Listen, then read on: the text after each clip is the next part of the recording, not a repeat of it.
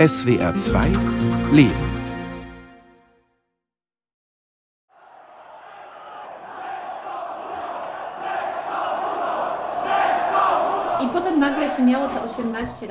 Wie alt waren wir eigentlich 1989? 18 Jahre? 16 Jahre? 1989 waren wir 16. Wir waren noch in der Oberschule. Genau. Tag. Malgorzata, die wir Gosia nennen, Agnieszka und ich, Renata, drei Schulfreundinnen, geboren 1973 in Poznań im kommunistischen Polen. In der Oberschule waren wir unzertrennlich. Wir haben alles zusammen gemacht. Wir lernten gemeinsam, liefen Schlittschuh auf dem zugefrorenen Stadtsee, standen in langen Schlangen nach Importware an, um zum Beispiel ein paar Jeans im Used-Look zu ergattern. Wir hörten zusammen westliche Musik, Queen, Shaken Stevens und David Bowie, kauften uns Raubkopien auf dem Schwarzmarkt, sammelten leere, bunte Getränkedosen aus dem Westen, die für uns ein Symbol des Wohlstands waren. Unser Alltag war grau, unsere Klamotten waren braungrau, die Lieblingsfarbe der Kommunisten. Schon als Kinder mussten wir helfen, unsere Familien durchzubringen. Meine Eltern haben mir und meinem Bruder eingetrichtert, wenn ihr eine Schlange seht, müsst ihr euch anstellen. Wir hatten immer ein Portemonnaie mit ein bisschen Geld dabei. Für mich war das Leben damals wie ein Schwarz-Weiß-Film. Wir hatten in unserer Kindheit kriegsähnliche Zustände erlebt. Am 13. Dezember 1981 rief General Jaruzelski, der damalige Ministerpräsident und erste Sekretär der polnischen Vereinigten Arbeiterpartei, den Kriegszustand aus. Die oppositionelle Gewerkschaft Solidarność wurde verboten. Durch die Straßen der polnischen Städte rollten Panzer, eine Sperrstunde wurde eingeführt. Wir waren damals acht Jahre alt und wussten ganz genau, dass wir für den polnischen Papst, die Solidarność, und gegen die Kommunisten sein müssen. Genau wie der Großteil der Erwachsenen.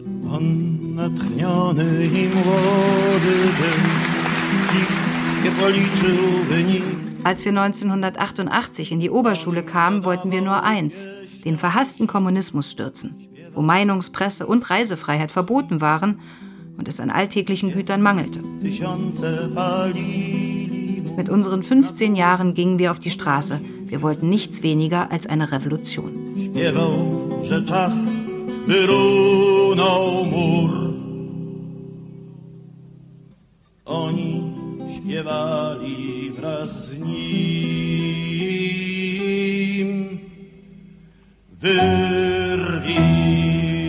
Wir gingen zu den verbotenen Konzerten von Jacek Kaczmarski, dem wichtigsten polnischen Revolutionsbarden, und sangen mit ihm lauthals Die Mauern werden fallen und die alte Welt begraben.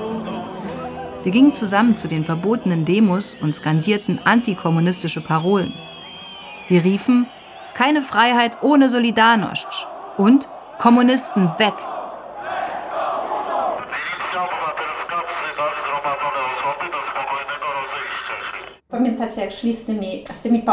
Erinnert ihr euch, wie die Polizisten mit Schlagstöcken gegen ihre Schutzschilde geschlagen haben?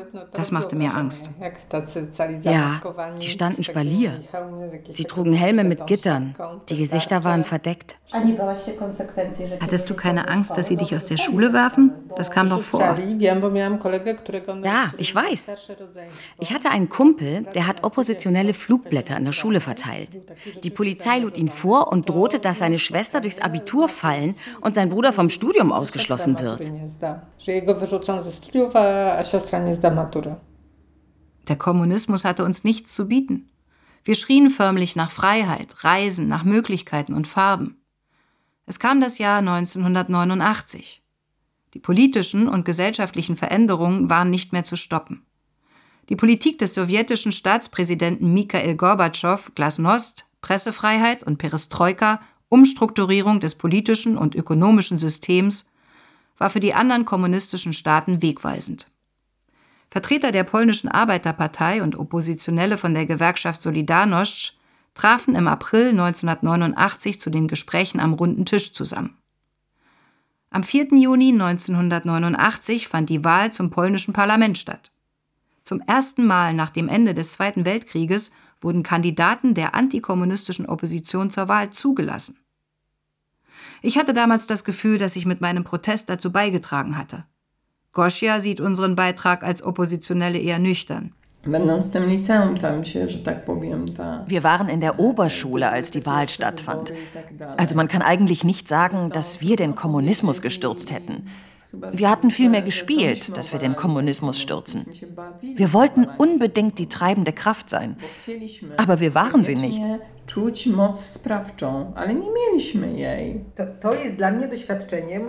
Die Zeit damals hat mich geprägt. Es gab ein Gefühl von sozialer Solidarität. Später war das weg. Die Menschen haben sich plötzlich nur noch fürs Geld interessiert. Erinnert ihr euch an die stillen Pausen? Die waren schrecklich für die Lehrer. Es war schon ein Druckmittel, wenn die ganze Schule voller Jugendlicher, die sich sonst wie ein Bienenstock anhörte, plötzlich schwieg. Kein Ton, nur Stille. Es gab immer mehr Anzeichen, dass das kommunistische System zu Fall gebracht wird. Die Lehrer sahen sie auch. Aber unsere stillen Pausen beeindruckten sie nicht, da sie eigene Probleme hatten. Zum Beispiel mit ihrem übermäßigen Alkoholkonsum. Diese Lehrer waren komödiantische Marionetten. Sie haben uns zu falscher Bescheidenheit erzogen. Uns eingeredet, dass wir nicht aus der Reihe tanzen sollten. Antikollektivistisch. Weil das gegen die Gemeinschaft ist. Ganz im Sinne des Kommunismus. Die Wahl am 4. Juni 1989 war nur teilweise frei. Den Kommunisten wurden 65 Prozent der Mandate garantiert. Das wurde zuvor am runden Tisch so vereinbart. Die Kandidaten von Solidarność kämpften um die restlichen 35 Prozent der Sitze im neu gewählten Parlament, dem Sejm. Sie gewannen alle Sitze, die frei gewählt werden konnten. Es war ein großer Erfolg für Solidarność. Am 12. September wurde die Regierung von Tadeusz Mazowiecki, einem Bürgerrechtler aus dem Solidarność-Schlager, ernannt. Wir freuten uns, als das System am Ende war. Wir hatten das Gefühl von Solidarität, dass alle diesen Wandel wollten. 1989 waren wir 16 Jahre alt. 1991, mit 18 Jahren, erlebten wir, wie die Sowjetunion zerfiel und der Warschauer Pakt aufgelöst wurde. Die Welt stand für uns von nun an Kopf. Alles, was wir in der Schule gelernt hatten, vor allem, dass es weltweit kein besseres und gerechteres System gibt als den Kommunismus, dass die UdSSR unser Freund und der Westen unser Feind ist, das alles sollten wir über Nacht vergessen. Von nun an wurden uns die Vorzüge der freien Marktwirtschaft und die Reisefreiheit schmackhaft gemacht. Nur keiner hatte genug Geld dafür. Auch Gosia, Agnieszka und ich nicht.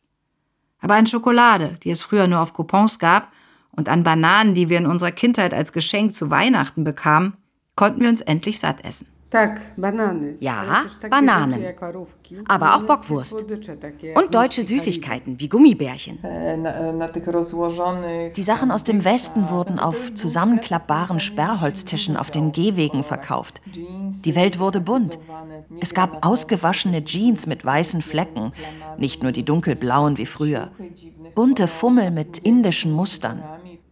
Das Jahr 1992 brachte große Veränderungen in unsere Leben. Wir hatten alle drei einen Studienplatz bekommen. Gosia studierte politische Wissenschaften, Agnieszka Jura und ich Journalismus. Jeden Tag waren wir an der Uni Zeuginnen, wie die Professoren, die noch vor kurzem die marxistisch-leninistische Lehre unterrichteten, jetzt wetteiferten, um den Kapitalismus zu preisen. Wir sollten in ein paar Jahren die Elite des neuen demokratischen Polen werden. Doch wir hatten nicht mal neue Lehrbücher. Es gab damals das Bedürfnis, sich klar von der kommunistischen Ideologie zu distanzieren. Die war passé, da wir in ein anderes System wechselten. Alle dachten jetzt, dass die liberale Demokratie alternativlos ist.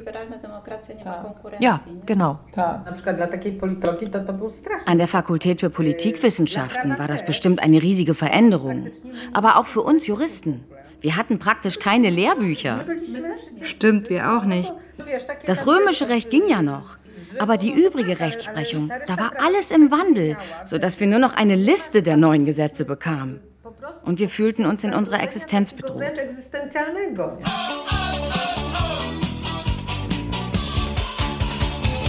Myślisz może, że więcej coś znaczysz, bo masz rozum, dwie ręce i Glaubst du etwa, du bedeutest etwas? Weil du Verstand, zwei Hände und Lust hast? Deine Existenz wird dadurch begründet, dass du die Abiturprüfung mit einer Eins bestanden hast.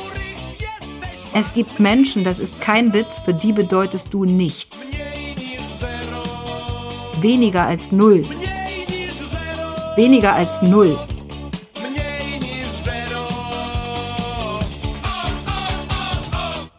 Wir hatten sehr wenig Selbstwertgefühl. Das ist die Erfahrung meiner Generation, die Anfang der 1990er Jahre jung war. Und wir hatten kaum Geld, um unser Studium zu finanzieren. Für Agnieszka, Gosia und mich war der Begriff politische Transformation nicht nur ein Wort. Jeden Tag hatten wir mit der Transformation zu kämpfen. Jeden Tag mussten wir uns mit ihr messen. Wir hatten Angst, auf der Straße zu landen, obdachlos zu werden. Mit unseren 19 Jahren hatten wir existenzielle Ängste. Unsere Kindheit war endgültig vorbei. Emotionale oder finanzielle Unterstützung von unseren Eltern haben wir nicht bekommen. Meine Mutter schaffte es zwar, unseren Lebensunterhalt zu verdienen, aber sie war keine emotionale Stütze. Sie hatte nach dem Tod meines Vaters psychische Probleme. Die Frauen mussten damals arbeiten, aber sie träumten davon, nicht zu arbeiten. Es war für uns ein Zeichen des Wohlstands, wenn die Frauen nicht arbeiten mussten. Was verständlich ist, weil die meisten Männer im Kommunismus Alkoholprobleme hatten. Das stimmt. Außer meinem Vater. Vielleicht hatte er keine Möglichkeit, aber normalerweise hat man in allen Unternehmen gesoffen. Mein Vater war in einer Führungsposition. Sein Vorgesetzter rief ihn zu sich und stellte einen halben Liter Wodka auf den Tisch. Da konnte er nicht weg. Er musste trinken. Das war normal. Gleich sagt ihr noch, unsere Generation der Transformation ist eine Generation von Alkoholikerkindern. Übertreibt ihr nicht?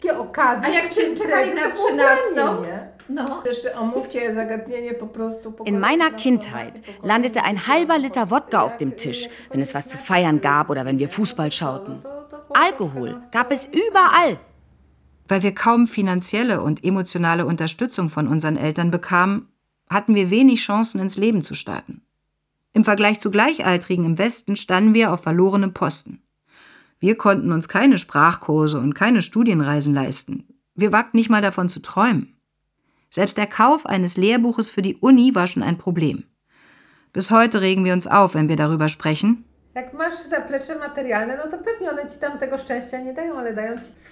wenn man materielle Rücklagen hat, bringt dir das zwar nicht unbedingt Glück, aber Unabhängigkeit. Es ist typisch für unsere verlorene Generation, der Mangel an finanziellen Möglichkeiten. Ich protestiere. Weil du eine Wohnung hattest. Ja, weil du eine Wohnung hattest. Aber ich hatte keine Eltern. Das ist ein emotionales Problem.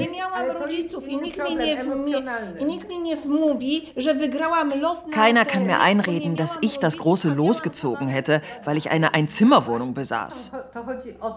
Es geht nicht darum, sondern um die existenziellen Probleme, dass man einfach verdammt schnell auf der Straße gelandet ist. Die Eltern konnten uns nicht unterstützen, weil sie arbeitslos wurden. Die Situation zu Hause war für uns oft eine Belastung. Meine Eltern haben in dieser Zeit des Umbruchs auch keine Arbeit gehabt. Im Prinzip konnten wir mit Hilfe nicht rechnen. Gosia hatte im Unterschied zu mir und zu Agnieszka eine intakte Familie. Doch als wir im Jahr 1992 zu studieren begannen, sind Gosias Eltern beide verstorben. Sie war unendlich traurig. Ich selbst hatte das Elternhaus nach einem Streit mit meinem Vater verlassen. Er wollte, dass ich am Fließband in einer Fabrik arbeite, obwohl ich einen heiß begehrten Studienplatz ergattert hatte. Ich zog bei meinen Eltern aus und teilte ein Souterrainzimmer mit zwei anderen Mädchen. Und doch war die Zeit der Transformation in Polen auch eine Zeit der unbegrenzten Möglichkeiten. Agnieszka und ihre Mutter fingen an, modische Kleidung, die aus der Türkei nach Polen importiert worden war, nach Berlin zu schmuggeln. Agnieszkas Onkel hatte dort den Vertrieb übernommen. Um den Zoll zu umgehen, trug Agnieszka mehrere Schichten Klamotten übereinander. Irgendwelche geilen Blusen, goldene Halskettchen, Ohrringe, elektronische Uhren. Das Schlimmste war, dass ich alles abgeben musste. In Berlin musste ich in den alten Lumpen, die Onkel in der Wohnung hatte, spazieren gehen. Das war ein Desaster. Nachdem ich mein Elternhaus verlassen hatte, war ich mittellos. Ich musste handeln. Es war ziemlich kühn, sich bei der größten Zeitung der Region Großpolen zu bewerben. Ich bekam eine bezahlte Praktikantenstelle. Nachdem die meisten kommunistischen Journalisten entlassen worden waren, brauchte man dringend frisches Blut. Junge Journalistinnen und Journalisten ohne eine kompromittierende Akte bei IPN, der polnischen Gaukbehörde. Es gab damals Möglichkeiten, die es heute nicht mehr gibt. Wenn jemand es wollte und sich an die Regeln der freien Marktwirtschaft anpasste, hatte er die Chance, Karriere zu machen. Dennoch, viele Auslandsstipendien, Journalistenaufenthalte oder sogar Jobangebote blieben uns verwehrt. Der Grund? Wir konnten keine Fremdsprachen, nicht mal Englisch. Wir sprachen nur Russisch und auch das nur mäßig, weil Russisch während unserer kommunistischen Kindheit als die Sprache des Feindes angesehen wurde. Und wieder fühlten wir uns verloren. Eine Generation ohne Unterstützung der Eltern, weltfremd, ausgeschlossen aus der internationalen Gemeinschaft der Gleichaltrigen wegen der mangelnden Sprachkenntnisse.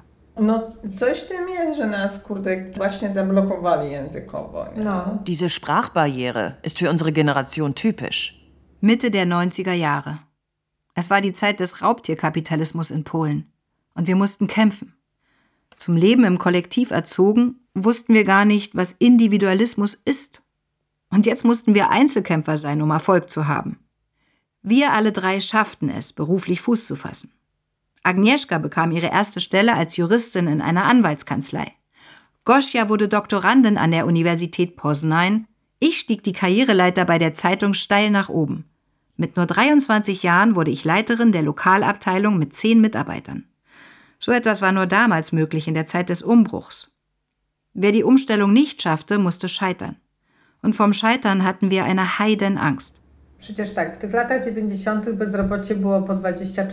Wir hatten berufliche Möglichkeiten, denn alles stand auf Anfang. Aber wir waren für ein ganz anderes System erzogen als das, in dem wir als Erwachsene gelandet sind.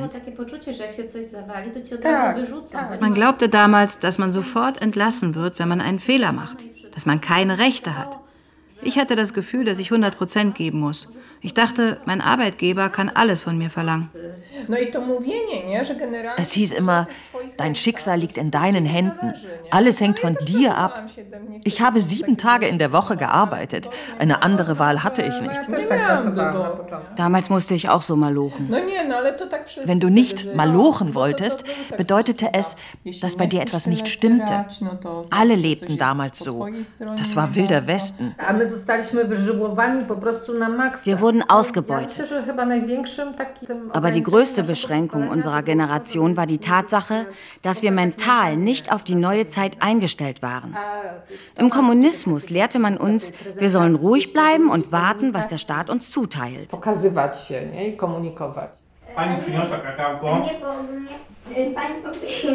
Die bewegte Zeit der Transformation hatte prägende Auswirkungen auf unsere Beziehungen, Kinder, auf unser Familienleben. Wir hatten kaum Freunde, da sich Freundschaften in der Freizeit entwickeln und freie Zeit hatten wir nicht.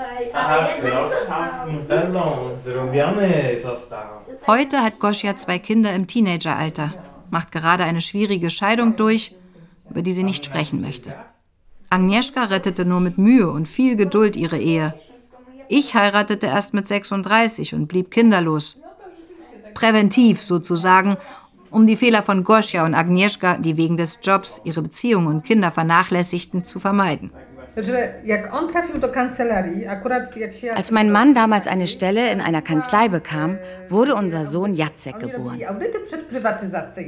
Die Kanzlei machte Rechnungsprüfungen für staatliche Unternehmen, die privatisiert werden sollten. Mein Mann und noch ein Mitarbeiter fuhren zum Sitz dieser Unternehmen und mussten dort auf zwei Wochen bleiben.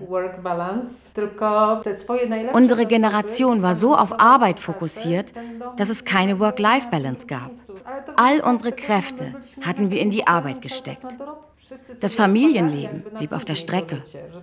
Wir hatten uns das Leben für später aufgehoben. Wir dachten, Später fahren wir in den Urlaub. Zuerst muss man ein Haus bauen, dann fängt das Leben erst an. Aber das Aufsparen des Lebens verursacht Frustration. Der Mensch bekommt wegen des Jobs einen Burnout und zu Hause läuft es auch nicht gut. Wie soll es auch gut laufen, wenn man keine Zeit in die Beziehung investiert hat?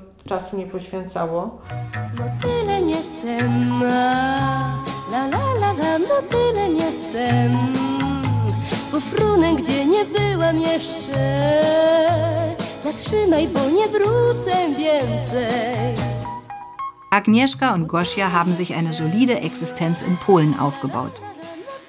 Doch ich wollte die Welt kennenlernen. Ich muss an das Lied Ich bin ein Schmetterling denken, das meine Mutter besonders mochte. 1973, als meine Freundinnen und ich geboren wurden, war es ein Hit in Polen. Ich bin ein Schmetterling, ich werde wegfliegen, dahin, wo ich noch nicht gewesen bin, ich kehre nicht zurück. So der etwas naive Text. Schon als Teenager wollte ich unbedingt ins Ausland. Ich wollte reisen. Ende der 90er Jahre dachte ich, jetzt oder nie. Ich kündigte die interessante und lukrative Stelle bei der Zeitung und ging nach Deutschland, um Fremdsprachen zu lernen. Es war mutig, alles noch einmal auf eine Karte zu setzen. Ich musste meine Existenz neu aufbauen noch einmal mit den Ängsten kämpfen. Doch ich wollte es um jeden Preis. Ich wollte neue Menschen kennenlernen und Sprachen lernen. Dieser Schritt hat sich gelohnt. Heute lebe ich in Deutschland, reise viel und arbeite als freie Journalistin. Jede Generation hat ihre spezifische Erfahrung, durch die sie sich definiert. Wir waren keine Generation, die es schwerer hatte als unsere Eltern oder unsere Großeltern die mindestens einen Krieg erlebt hatten. Ihre Erfahrungen waren sicherlich traumatischer als unsere. Aber wir hatten es auch schwer, weil wir in einem System erwachsen wurden und dann mussten wir unter ganz anderen Bedingungen leben. Für uns drei, Gosia, Agnieszka und Renata, war die Transformation jene Zeit, in der sich unsere Schicksale entschieden haben. Die Entscheidung, die wir Anfang der 90er Jahre getroffen hatten, haben unser ganzes Leben bestimmt. Ein Leben, das sehr turbulent war. Viele Chancen haben wir vertan. Viele Beziehungen, die uns wichtig waren, sind kaputt gegangen. Doch wir drei sind befreundet geblieben. Trotz der zeitlichen und räumlichen Entfernung kehren wir immer zueinander zurück. Und sei es nur, damit wir uns wieder zanken können. Ich denke nicht, dass ich eine verdorbene Generation bin. Nicht verdorbene, verlorene gut verlorene Generation. Das bin ich nicht, weil ich Selbstbewusstsein habe und die Äußerlichkeiten des Erfolgs nie wichtig für mich waren. Ich bin stolz auf mich, dass ich nie klein beigegeben habe. Lasst uns darauf trinken, dass wir trotzdem nicht verdorben sind.